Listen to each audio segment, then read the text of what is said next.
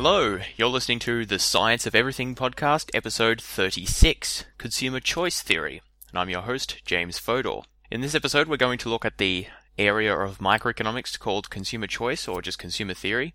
This field establishes a, mo- a, mathematical model of consumer preferences for goods and services and what people want to buy and how much they want to buy and things like that, and then uh, puts these things together to try and work out individual and collective consumer demand for various goods and services and how these are changed by changes in income and changes in prices and things like that.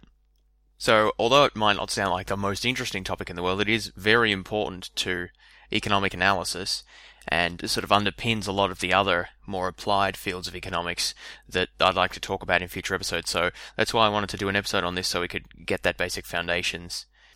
The sort of sister field to consumer theory is um, producer theory, which looks at how businesses produce goods and services, how their cost structures will affect how their cost structures will affect the profits that they can make and the amount of goods they sell, and also how the different levels of competition and industry structure in, in different markets will affect the outcomes there.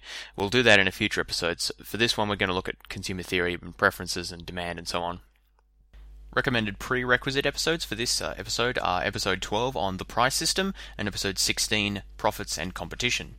First of all, we need to explain what we mean by the idea of preferences. Um, I should point out that the stuff that I'm going to be talking about is mostly mathematical in nature, but I'm going to try and present it in a way that is non-mathematical, obviously, because of the nature of the podcast. So I might be a little bit vague in in uh, in parts, and it, some of the some of the concepts are more mathematical than anything else. So, so I'll just try and present it in a uh, in a conceptual way that that uh, can allow you to get the broad idea of what the theory says and what kind of things it predicts.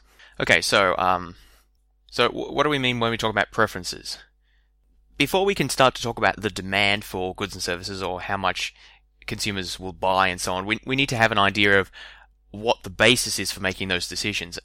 And preferences is a way of understanding that. Preference, preference theory is basically just asserts that, well, suppose consumers have preferences over different bundles of goods. So there are many thousands of different types of goods and services that are sold or available to be sold in the world, and um, you can imagine consuming these in various different combinations three apples and two bananas, or four apples and five bananas, uh, five apples, a car, and a book, you know, and, and so on and so forth. With varying different quantities and amounts and qualities of, of all these different goods. We could put these in a whole, in a whole range of different bundles and then ask a consumer or ask many consumers which of these bundles would you prefer? Would you prefer three apples and two bananas or two apples and three bananas or whatever? And generally, we think, and indeed people do this in experiments, they'll be able to rank the bundles that are offered to them in order of preference. And so we say that if a consumer uh, ranks one bundle higher than another, then they prefer that bundle of goods to another. Makes sense. Now, the reason we do it this way is because we can't, what we'd really like to be able to do is work out exactly how much a consumer liked a given bundle of goods compared to another bundle of goods. Um, this is the idea of utility, which we'll, we'll come back to in a second. That's like how much benefit you get out of something or how happy it makes you. But this this approach was sort of taken earlier on in the history of economics, but it was sort of abandoned because you can't measure utility in any in any meaningful way, um, even theoretically. Uh, you can't measure the subjective satisfaction that someone gets from something. So all you can do is work out on a behavioral basis, even, even, even if this is sort of a hypothetical behavior, which would they prefer? Would they prefer bundle A or bundle B or bundle C of goods? Which, which, which collection of goods and services would they prefer over another one? You won't be able to tell how much they prefer it, but you'll just know that it's preferred to another. Okay, so having this concept of preferences, this is this can be formulated like in mathematical set theory and so on. We won't worry about that. But um, in order to in order to develop the model, what's necessary is to make a few assumptions about the nature of these preferences, because just having an idea of purely of preferences doesn't doesn't necessarily tell you very much. The, the preferences could be uh, in any sort at all. So economists make a few assumptions, which are which are uh, borne out to varying degrees by the empirical evidence, and I'll talk about that in a second. But they make a few assumptions about the nature of these preferences, which helps them to make more specific predictions uh, from from the model of consumer choice that we're building. Okay, so the first assumption they make about preferences is that preferences are complete, which simply means that any two bundles can be compared and the consumer can choose which one they prefer, or say that they don't care, that that means they're indifferent between the two bundles. Now this seems like a fairly innocuous assumption. Um, there doesn't seem to be any reason why this would why this would be false.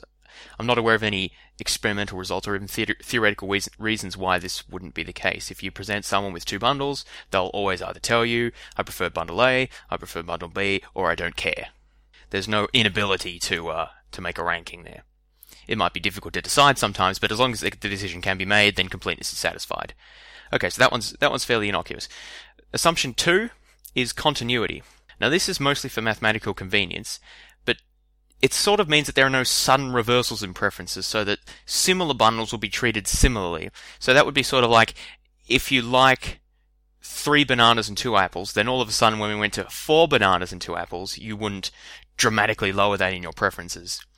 Uh, that's that's not a very satisfactory explanation of what continuity means. As, as I said, it's mostly a mathematical assumption and is fairly innocuous in practice. It just says that similar bundles will be sort of similar and won't be dramatically all over the place. Maybe you could think of examples where that wouldn't hold, but generally we expect it to hold, so we don't worry about it too much. So, uh, we've, we've got completeness and continuity. The third assumption is transitivity. This is a word you may have heard before because it occurs in a number of contexts. Transitivity or transitive preferences means that ordering of bundles or ordering of the preferences is consistent. So, uh, to give an example, this this means if you have transitive preferences, then if you prefer apples to oranges, and if you also prefer bananas to apples, then you must prefer bananas to oranges. So I'll say that again. It's kind of like saying if 1 is greater than 2, so, sorry, if 3 is greater than 2 and 2 is greater than 1, then 3 must also be greater than 1. Now that seems obvious, and it, it is obvious when, we t- when we're talking about numbers, but when we're talking about sets or just groups of things, it's not necessarily the case. Or it doesn't have to be the case, at least. But in, in um, consumer theory, we assume that it is the case. We assume transitivity. Now, this is a very important assumption because if you have intransitive preferences, it means someone, it means at least in theory, uh, a consumer could um, be vulnerable to exploitation um, in a phenomenon called the money pump. So this basically means if you have intransitive preferences, say someone gave you, say you had an apple. Well, actually, say you just had a few dollars and you were willing to buy an apple for it because you like apples. So you, the person sells you an apple, but then they produce an orange and they and they say, um, "I'll sell you this orange in exchange for your apple plus another dollar," and you might be willing to do that because you like oranges more than apples. So that means, given a bundle of one orange and a bundle of one apple, you prefer the bundle of one orange to the bundle of one apple. You prefer to have an orange to an apple, at least when you only have one of each, which is all that's relevant in this case. Okay, so you're willing to buy the apple originally, then you're willing to give the apple away and an extra dollar in exchange for the orange because you like the orange more than the apple. Nothing wrong with that. Uh, but then suppose the person pulls out a banana and says, would you be willing to give me a dollar and give up your orange in exchange for this banana? And again you say yes, because you prefer bananas to oranges. You like oranges better than apples, which is why you're willing to pay that extra dollar and give up your apple to get the orange, but you like bananas even more than oranges, so you're willing to give up the orange and an additional dollar in order to get the banana. And again, that, that's fine. There's, there's nothing wrong with that. However, now suppose the guy pulls out the apple again and says, will you give me, will you give up your banana and an additional dollar in order to exchange the banana for this apple? Now, if you had intransitive preferences, you could prefer apples to bananas, even though you preferred oranges to apples and bananas to oranges, which means it's, their preferences are in a sort of a loop. It's sort of like oranges is greater than apples, but bananas is greater than oranges, but apples is greater than bananas. So it goes around in a loop. Which means you would, and if your preferences were like that, if they were intransitive in this way, you would be willing to give up your banana and an additional dollar in exchange for the apple that you started with. But then the, the person could just say, well, here's an orange, and will you give me up your apple and another dollar in exchange for the orange? And you say, well, yes, I like oranges better than apples, so I'll do that. Then he pulls out the banana. Would you be willing to give up the orange and a dollar in exchange for this banana? Well, yes, I'll be willing to do that because I like bananas better than oranges. Then he pulls out the apple again. Well, would you be willing to give up your banana and an additional dollar in exchange for this apple? Well, yes, you say, I would do that because I like apples better than bananas.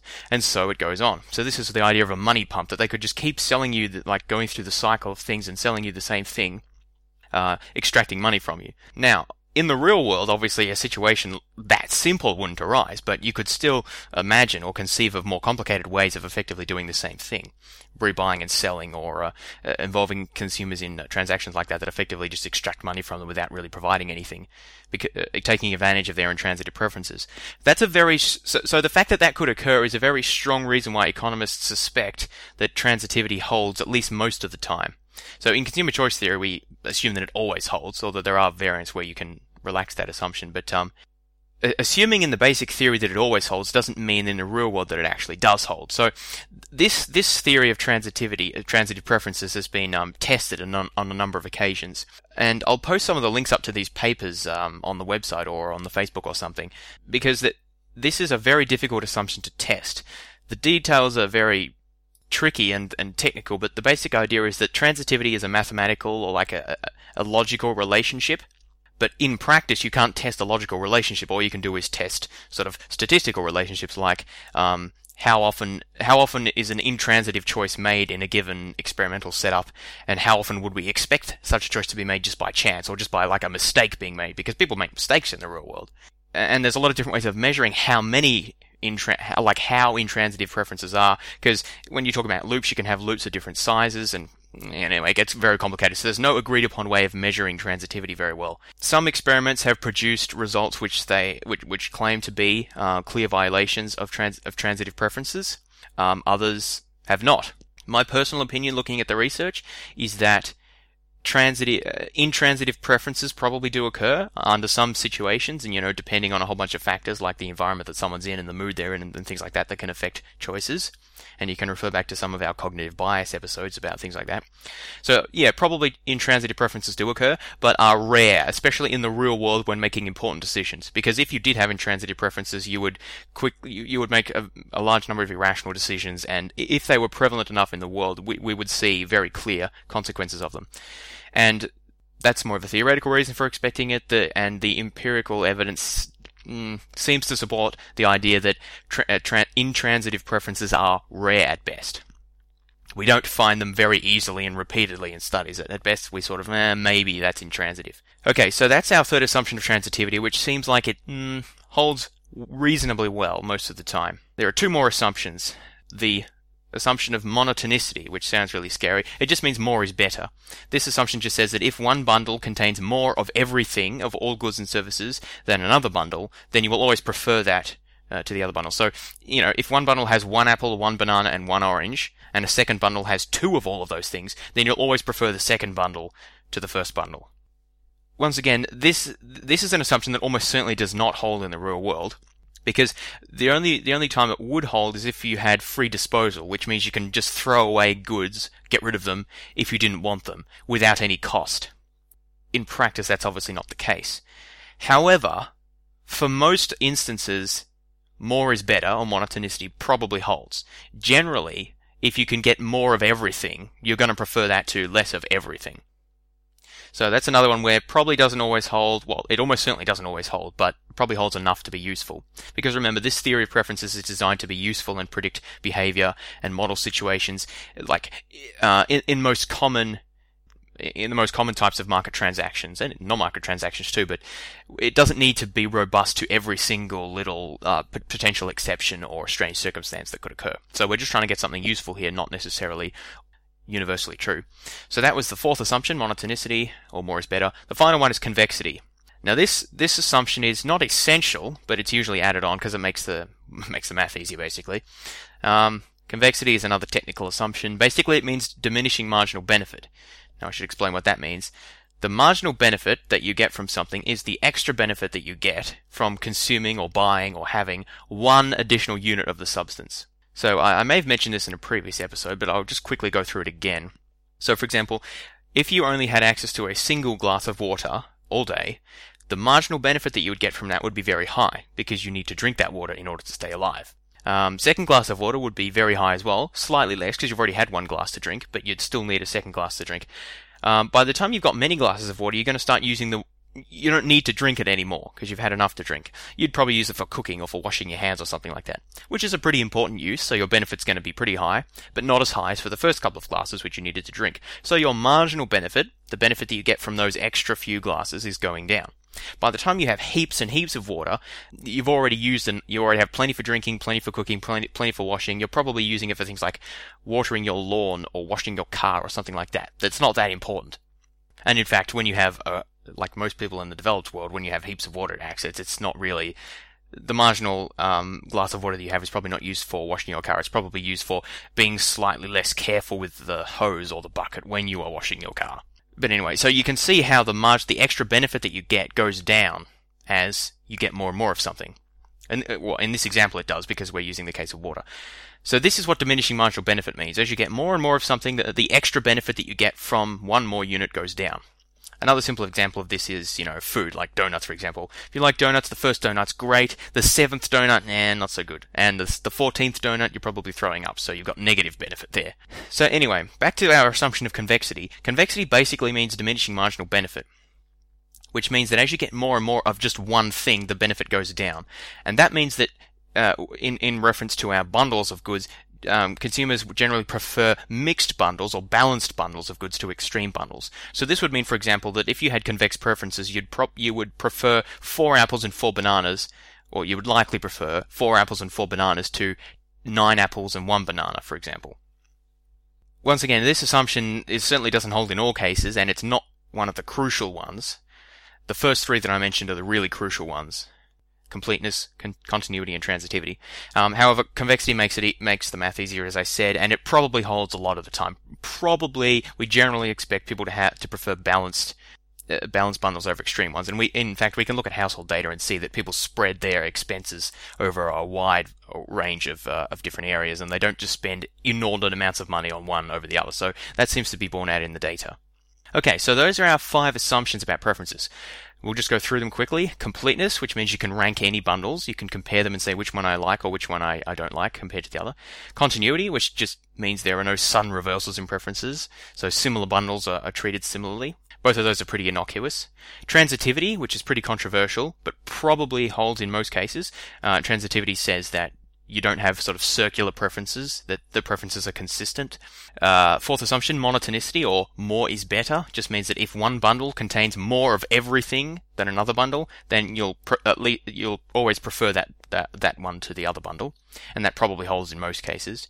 And finally, convexity, which means you have diminishing marginal benefit of, of goods, and once again, that probably holds in most cases. Okay, so those are our assumptions. So what's the good of all of these technical assumptions and all of our hypothetical preferences and ranking bundles and all that? I mean, what does this have to do with anything? Well, you can use that, that, that preference theory to make simple predictions um, it, um, of consumer behavior just by itself, but economists have extended that theory to be more useful. And one important way they've done that is by the idea of a, a utility function. So what is this? This sounds very this mathematical and, and confusing. And remember the concept of utility that I mentioned before. Utility refers to, well, it's not a very well defined concept. It doesn't really need to be. It just refers to the benefit or the, the benefit that you get from something or like the happiness that you get from it or the pleasure. Anything like that. Any sort of sort of positive psychological connotation you want to throw in it works well enough. Um, I like to think of it as the benefit that you get from something but it's a subjective psychological sense, and so you can't measure utility. And economists don't really bother with that. Although there is some work in like neuroeconomics, neuroeconomics, uh, which sort of uses MRI in regards uh, um, functional magnetic resonance imaging while engaging in economic experiments to try and um, tease out like which regions of the brain and neurotransmitters involved in that sort of thing. We'll probably do that in a future episode, but um, that aside, economists don't worry about measuring utility. What they do is they use it as a tool.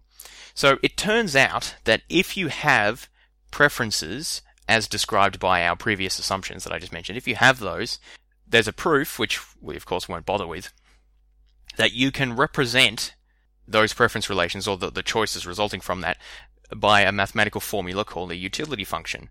Function is just like a rule or an equation which, which tells you how much benefit that you'll get or how much utility that you get from a, from a given bundle. So essentially it'll say like if I have five five oranges, three apples, and two bananas, I'll get such and such amount of utility. But if I have three apples, ten bananas, and eighteen oranges, I'll get such and such and such other amount of utility. And as long as you have those assumptions about preferences that I mentioned before, um, you can do that. It'll work. Just any old sort of preferences cannot be described by a utility function, but those that satisfy our assumptions can be described by such a function.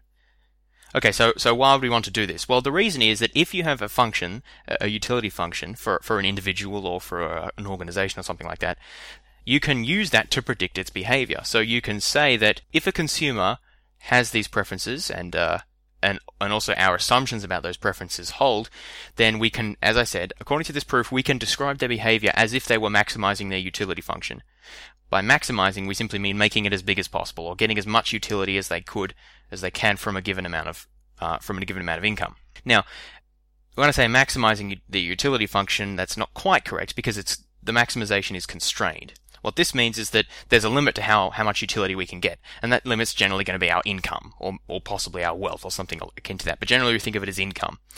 So if you had an infinite amount of money, you could theoretically have an infinite amount of utility because you could just buy everything. Um, but in practice, of course, we can't do that. And so um, when an economist is trying to uh, use a utility function, they'll say how much income do we have to work with, or how much income do we sort of think is reasonable in this case, or you know depending on the circumstances. So they'll take some some level of income and they'll say, subject to this to this amount of income, you know, given a hundred bucks, what is the what is the most benefit that you could get from that? What is the highest utility you could get? And we can maximize the utility function, and we can um, uh, do various mathematical manipulations to work that out, and we can also work out then how much they would spend on each of the goods that, that we consider that we're that we're considering. So you know, as long as you have the utility function defined, you could work out that given $100, they'd spend X amount on apples, X amount, Y amount on bananas, and Z amount on oranges, or, or whatever. And if their income changed, you could work out how much their demands for each of those goods would change as well. So that's very useful. Now remember, the actual utility as such, that the number that we get out from that doesn't matter. All that matters is that we can use the utility function to, to make predictions about demand uh, and substitution and things like that, which I'll come to shortly. The other thing that's important about utility functions is that we need to be able to specify what the utility function looks like. Because different utility functions represent different underlying preferences, and different people have different preferences. And so that's the tricky part, or one of the really tricky parts about consumer theory is knowing what the utility function looks like. You could try and measure that experimentally, but that's that's very difficult. Usually, uh, economists will abstract a bit and uh, well, a lot actually, and just use general forms of utility functions that they that they think are reasonable. But uh, I'll talk more about that in a, in a little bit. Okay, so before uh, we advance to the next part about demand curves, let's just take a quick recap of what we've done. What we're trying to do is we're trying to build a theory or a model uh, explaining how consumers make choices about what to buy given certain incomes and how that changes with prices and income and so forth. Uh, to do that, we assumed that consumers had preferences over bundles of goods bundle just different groups of goods and services that, that they had that they could buy. Uh, we assumed that these preferences were subject to five assumptions, which we mentioned before, and it turns out that if consumers do have preferences, and if they do, these preferences do abide by these five assumptions, then we can describe consumer behavior as if the consumers were maximizing utility functions subject to their budget constraint, meaning that given a certain amount of money, consumers will uh, buy goods and services or split up their money on spending different things uh, in in accordance with how our utility function would predict. Now, this this model is often criticized on the basis that it's unrealistic. It is unrealistic. Any model is unrealistic. That's the whole point of a model because if a model was perfectly realistic, it wouldn't be a model anymore. It would be the reality, which is not very useful because we're trying to understand the reality, not just sort of duplicate it. The the other main criticism is that consumers don't do anything like this. Consumers don't know what a utility function is and they don't think of themselves as maximizing utility functions and so forth. And that's certainly true. Consumers mostly have no idea what a utility function would be. But the point is that doesn't matter. Uh, economists don't say that people do maximize utility functions. People don't, economists wouldn't say that there is a utility function inside someone's head and they are consciously or even unconsciously maximizing it when they make decisions. All economists would say is that the way they behave is consistent with the way someone would behave if they did maximize a utility function. So it's it's an as if argument. They're behaving as if they maximize utility function, even though that's not actually how they're making decisions. Even that sort of reduced claim is also false, because um, if you look at the field of behavioral economics, you can see many exceptions to, to utility maximizing behavior. However, there are a few extra assumptions which we really should have mentioned before that, uh, that this utility theory requires, and that's uh, basically perfect rationality and perfect information. Perfect information about you know what you're consuming and how much it's going to cost, and you know how much income you have and things like that. Which is obviously unrealistic, but it's used as a benchmark measure and to, to make the like the first case analysis simple, and then when we want to make it more realistic, we can introduce uncertainties. Uh, so imperfect information. The other one is perfect rationality. That's not really an extra assumption, that just sort of follows from our assumptions about preferences. Perfect rationality would fail if the assumptions we made about preferences, you know, the five assumptions, did not perfectly hold or hold under all circumstances, or if there are other uh, other uh, influences on, on preferences that we're entering there, w- which most certainly is the case in the real world. So this utility maximizing behavior is not going to perfectly or necessarily even very very accurately represent reality. The proof is in the pudding, really, about how accurate are the predictions it makes and how useful is it for for uh, modeling various outcomes. That we'll look at in future episodes when we try and apply this sort of theory to sort of real world cases, like for example in labor economics, health economics, and stuff like that. And on the whole, I would say it's fairly useful. Basically, because although people don't have perfect information, and although people are not perfectly rational, they do have some information, and they are somewhat rational, and so they make decisions that are somewhat and reasonably consistent with those of utility maximization theory. So, you know, when when the price of something goes down and other things are being equal, people buy more of that and less of something else. When something gets more difficult, people and and the the benefits of doing it roughly the same, people do less of that thing. You know, these are the, these are the things we would expect from utility maximization theory. Okay, so uh, that's that's uh, where we are at the moment. I now want to move on to talk about demand curves and elasticities and substitution and income effects, which is where all this preferences and utility stuff has been leading. And this is the really interesting part of it, I would say. Now, a demand curve just tells us how much of a, given type of good the consumer is willing to buy, depending on prices and income. You could have a demand curve for a single individual, or you could have one for the market as a whole. We'll just think about one for an individual person for the moment. Now you can you can get these demand curves. Can, that is, you can derive them mathematically from a utility function, which in turn comes from underlying preferences. So demand curves fall directly out of the assumptions we make about preferences. That is, if you have prefer- if a consumer has preferences and they and the preferences fulfill the assumptions that we make, they'll have a demand curve as well, and the demand curve will um, satisfy certain properties that make it easy, relatively easy at least, to deal with. So, th- so that's the good thing about demand curve. Basically, it tells us some basic things, like generally, if the price of something goes up, consumers will buy less of it. They'll buy something else instead. Or if their income goes up, consumers generally buy more of something. The downside to demand curves is that we can have individual consumer demand curves. That's no no real problem. But when we try and have an overall market demand curve, it becomes problematic. In other words, you can't aggregate individual uh, demands up to form a market demand curve. There are very complicated reasons why you can't do this. The basic idea is that as prices change, some consumers gain in income and others lose in income because prices are prices relate to individuals' income because you know wages and interest rates and stuff like that are prices and they but they also relate to income. So as prices change, income changes, and so you've sort of got two things changing at once, and that screws up the whole demand curve thing, which assumes that the demand is independent of your income level. The demand will change when you change income, but it won't change when just prices change. How, so, so, that means we can sort of talk meaningfully about, well, what is the demand response, the quantity demanded response uh, of a consumer to a change in price? But if prices affect income, then you've got too many things happening at once and you can't meaningfully talk about it. So aggregate demand curves, that is like uh, you add everyone's demand up for apples or everyone's demand up for cars or something like that, don't work so well in the same way. Economists do use these. In fact, that's sort of mainly what they use. Um, but you have to make a few extra assumptions, manifestly unrealistic ones, if you want to derive them directly from preferences. a better solution there is simply to say that we'll assume that the overall demand curve like slopes downwards, which essentially means that when the price goes up, people buy less. Uh, which holds in pretty much all circumstances, so seems a reasonable enough assumption to make. So that's demand curve. We can get that from preferences. Uh, what else can we get from this theory of preferences? Substitution and income effects. Now, these are a really important concept. Substitution and income effects are two different ways in which demand, that is the quantity that you demand, the amount of something you want to buy, two different ways in which the demand responds to changes in prices.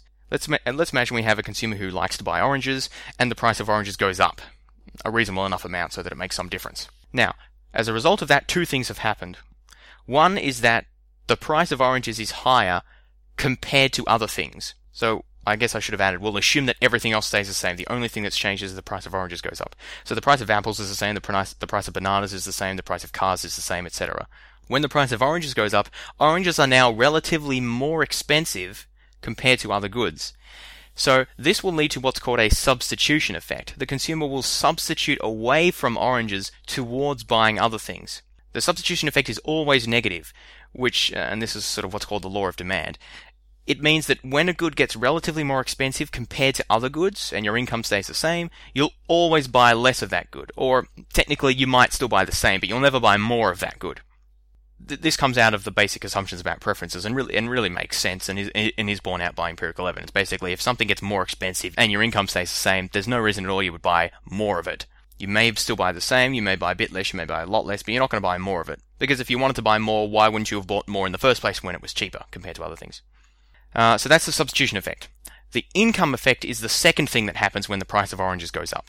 When the price of oranges goes up, the consumer is now poorer than they were before as long as they are at least spending some positive amount on oranges. If they spend zero on oranges, then that's not going to make any difference. But the reason they're poor is because their real income, that is their income taking into account the prices that they spend for things, has gone has gone down. Because income, like in dollar terms, you know, they, they earn ten thousand dollars a year, and the price of most things is the same, but the price of oranges has gone up a bit.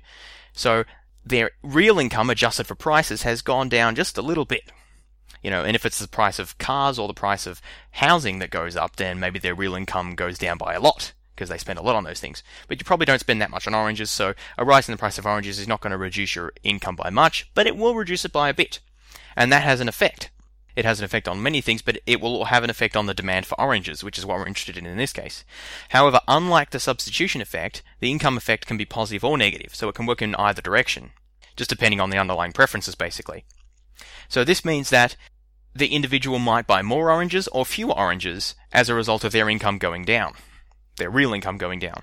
Remember, I said income is constant. What I mean by that is nominal income, income measured in dollar terms, is constant, but real income, adjusted for the actual price you pay for things, has gone down because prices have gone up, or at least the price of oranges has gone up in this case. So, just a quick recap. So far, we've got the substitution effect, which is always negative. That means when the price goes up, you always buy less of something. That's simply because of the change in the ratio of prices of different goods. And we've also got the income effect, can be positive or negative, and that is due to the change in your price adjusted income that results from changes in prices of goods. Because when the prices of goods change, your real income changes, and therefore you may buy more or less of uh, the good in question. So just just to motivate these concepts a bit, let me introduce you to to a sort of an interesting paradox uh, that this theory is useful for explaining, which is the concept of a Giffen good. One example of this is uh, occurred in the Irish potato famine, or at least this is given as an example. It's not 100%, I'm not 100% sure if it is a true example, but it's a good one to illustrate the point anyway.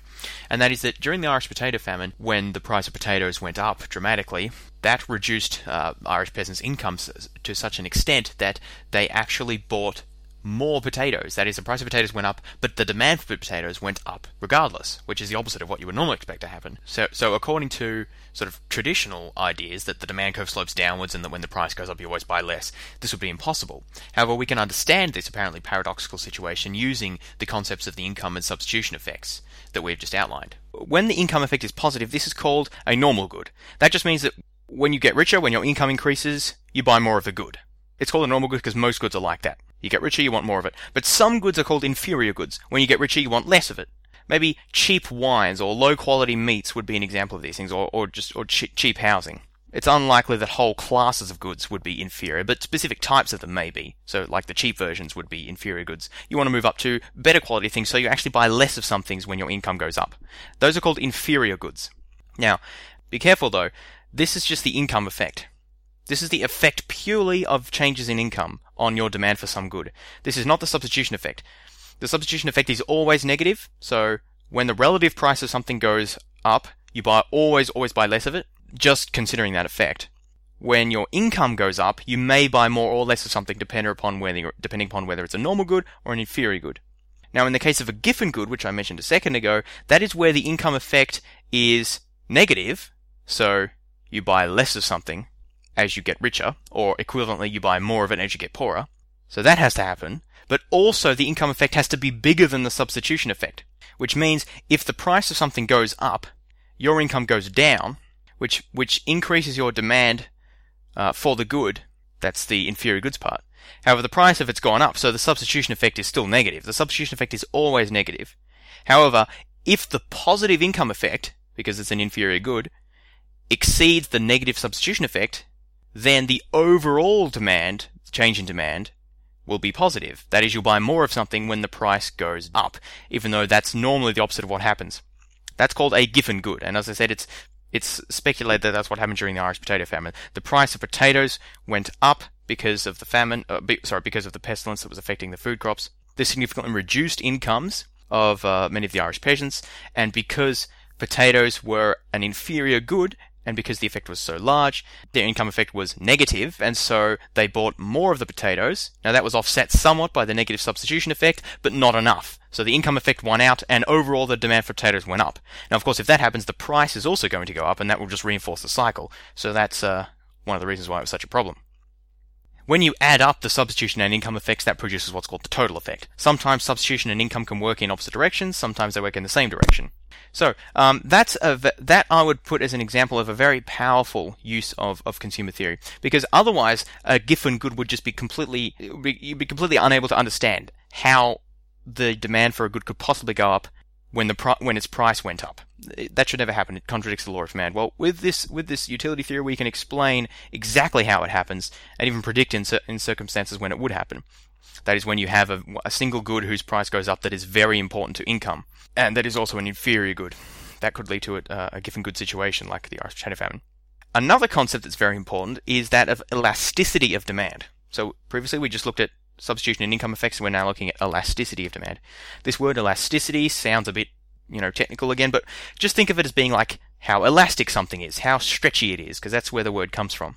We know that when the price goes down, the price of some good goes down, pretty much always the demand goes up, or the quantity demanded goes up, I should say. And similarly, when the price goes up, the quantity demanded goes down.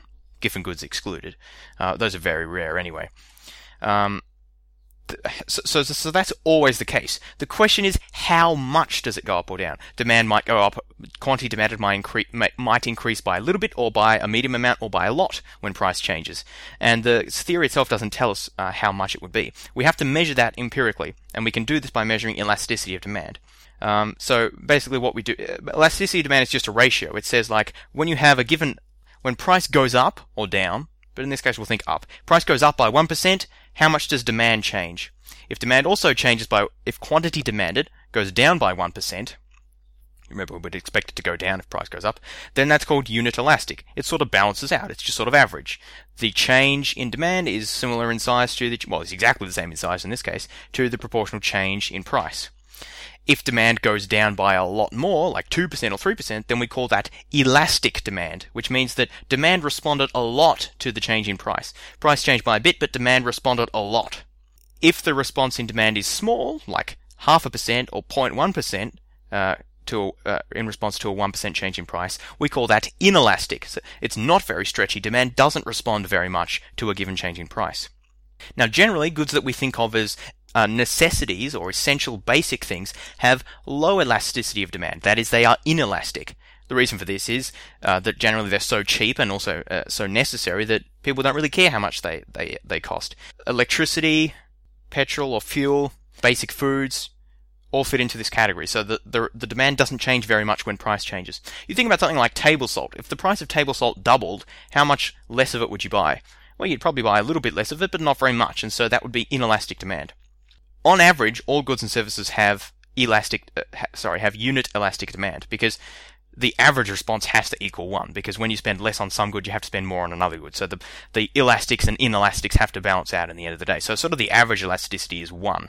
Uh, things that tend to have elastic demand are sort of luxuries or very expensive items, things like cars and houses and overseas holidays, for examples, because those are things that you can postpone or, or put off in, or, or um, not not buying completely if uh, if prices go up or your income goes down or things like that. Um, so so those are things to which people tend to respond uh, a lot to changes in price.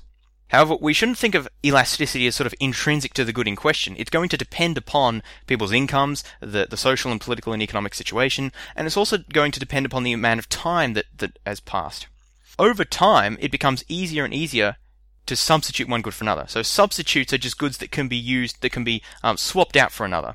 So a good example of that is, say, gas and electricity. You can use gas as a source of energy, or a source of cooking, or a source of electricity generation, whatever, or you can use, well, I guess, coal, say, coal, and then that generates electricity. Coal for electricity production or just electricity for, say, your, stove or something like that. They're substitutes for each other. You can use one or the other, but you don't need both. If the price of one goes up, you switch over to the other. And so you substitute one for the other. Now, it might be difficult to make substitutes. So, um, another example of a substitute would be instead of driving to work, you take the train, or vice versa.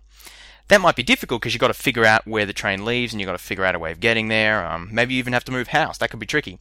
So that's why we expect elasticities to increase over time. That is, people respond more to price changes as more time passes, basically because they have more time to change their behavior. At the very, a good, a really good example of this is petrol or car oil. Now, people will say things like non-economists, I should say, would say things like, "Well, it doesn't matter if the price of um, of the price of oil goes up. People need to drive, so they'll just buy the same amount." This is incorrect. Remember, the substitution effect is always negative. When the price of something goes up, the demand always goes down. This always applies unless it's a Giffen good, and oil is not a Giffen good. We've measured this, it's not a Giffen good. Very, very few things are.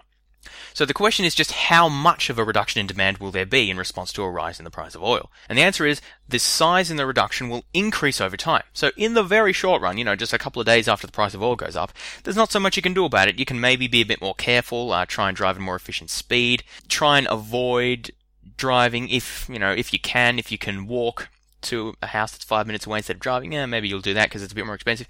But probably you can't reduce your demand too much. Over a bit of a longer term, maybe you could get your car serviced more regularly, or you could even buy a more fuel efficient car.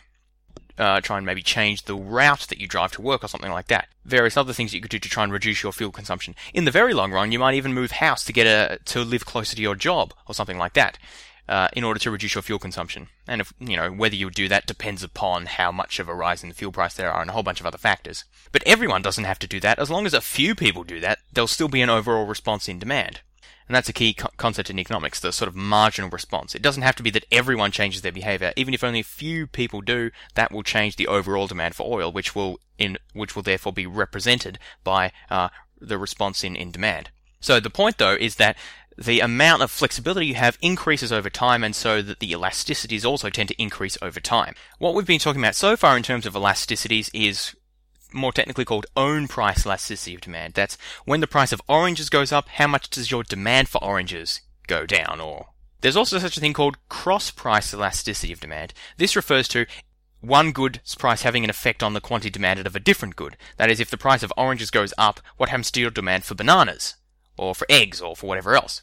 Now, there's sort of three things that cross price elasticity can be. It can be positive, it can be negative, or it can be zero, essentially. If it's zero, it means the two goods are not related. They just have nothing to do with each other. So my demand for, I don't know, physics textbooks really has nothing to do with the price of oranges. I don't care what the price of oranges are when I'm buying physics textbooks. And I do buy physics textbooks, by the way. So my cross price elasticity of demand would be zero. However, the goods goods can also be complements. That is, if you have one good or if you want one good, you're more likely to want the other. So a great example of this is renting a DVD. What do you want? You want snacks, particularly popcorn or something like that. So those are complements. They go together. A car and petrol to fuel the car go together. Complements are goods that sort of, when you have one, your demand for the other one increases. And so complements tend to have negative cross price elasticity, which means that if the price of one goes up, you'll tend to buy less of both of them. Because, say we're talking about um, movie tickets and popcorn prices, for example. And let's pretend these are set completely independently, which is probably false, but we'll just assume that. So movie ticket prices go up. That means we go to the movies less often. What does that mean? Well, it also means we buy less popcorn. So um, our demand for popcorn also goes down alongside our demand for movie tickets. Uh, these are complements, so they move together. That's a negative cross price elasticity. A positive cross price elasticity occurs when goods are substitutes, which I mentioned before. This means that you have one or the other, but you don't want both. Or in other words, if you have one, you're less likely to want the other. So this is the opposite of complements. Complements, you have one, you're more likely to want the other. If you have a movie ticket, you're more like, likely you're more likely to want popcorn than if you didn't have one, because they go together. Uh, examples of substitutes, as I mentioned before, gas and coal, for example. You don't need both of them, you need one or the other. Uh, another example would be a train ticket to a certain place or, you know, renting a car to go to that to go to that other place. You, you don't need the train ticket and the rented car. One or the other is enough. So in that case, um, when the price of say the train ticket goes up, your demand for the train obviously goes down because it's more expensive, but your demand for the renting the car will go up now because people are moving away from taking the train to taking cars instead. This is an example of sort of responsiveness to changes in price. The more substitutes there are for a good, the more elastic the price, the own price uh, response of that will be. So one reason oil has a relatively low elasticity of demand, this is own price we're talking about again, is because there aren't too many really good substitutes. However, breakfast cereals, for example, probably have a relatively high elasticity of demand. Actually, they probably still have a low elasticity of demand because they're pretty cheap. But um, just looking at the number of substitutes that are, that are available, any given brand probably has a fairly low, uh, fairly high elasticity of demand. Because if that brand becomes too expensive, you'll just buy a different brand, which is pretty much exactly the same. So the number of substitutes strongly affects the uh, the elasticity of demand. Finally, there's one other important type of elasticity, which is the income elasticity of demand. So previously, I've been talking about price elasticities of demand, which is price changes, how does your demand change? Income elasticity of demand is your income changes, but price doesn't. How does your demand change? And if if it's a normal good, your elasticity of your income elasticity of demand will be positive because you buy more of something when your income goes up. If it's an inferior good, you'll buy less of it, and so your income elasticity of demand will be negative. And the size, the absolute size of your elasticity of demand depends on how sensitive you are to changes in income. When someone gets a lot richer, they probably don't much change their demand for toilet paper, but they probably do substantially increase but they probably do substantially increase their demand for caviar, for example, so their income elasticity for both of those, toilet paper and caviar, would both be positive, let's assume, but the income elasticity of demand for toilet paper is probably pretty low, that for caviar probably pretty high. Okay, so that's uh, the main topics I wanted to cover in this episode. I hope it wasn't too dry. Um, as I said, it's mostly setting up for future episodes when we need to apply these concepts, and so it's useful to have them. So just just a very quick recap. We talked about uh, how consumers have preferences, the five assumptions that we place on those preferences, how we can use these assumptions about preferences to construct utility functions and describe consumer behavior as maximizing that utility function to do the best you can given a restricted amount of resources or income that you have access to. We talked about how that you can then use this utility maximization to um, derive demand curves, how much of a certain good or a bunch of goods consumers will pay, uh, how, how, much they'll buy depending on how much income they have and what prices are. We talked about how this, le- these levels of demand will change when prices and income change. These were our substitution and income effects. And we also talked about the relative sizes of those changes, which is our elasticities of demand and income elasticity of demand. So I hope you enjoyed this episode. Uh, remember that the podcast is on Facebook now, so go to uh, the Science of Everything podcast on Facebook. Just search us there and uh, like the podcast. Um, you can also send me an email if you have suggestions or feedback, praise, criticisms, whatever. fods12 at gmail.com. Thanks for listening, and I'll talk to you next time.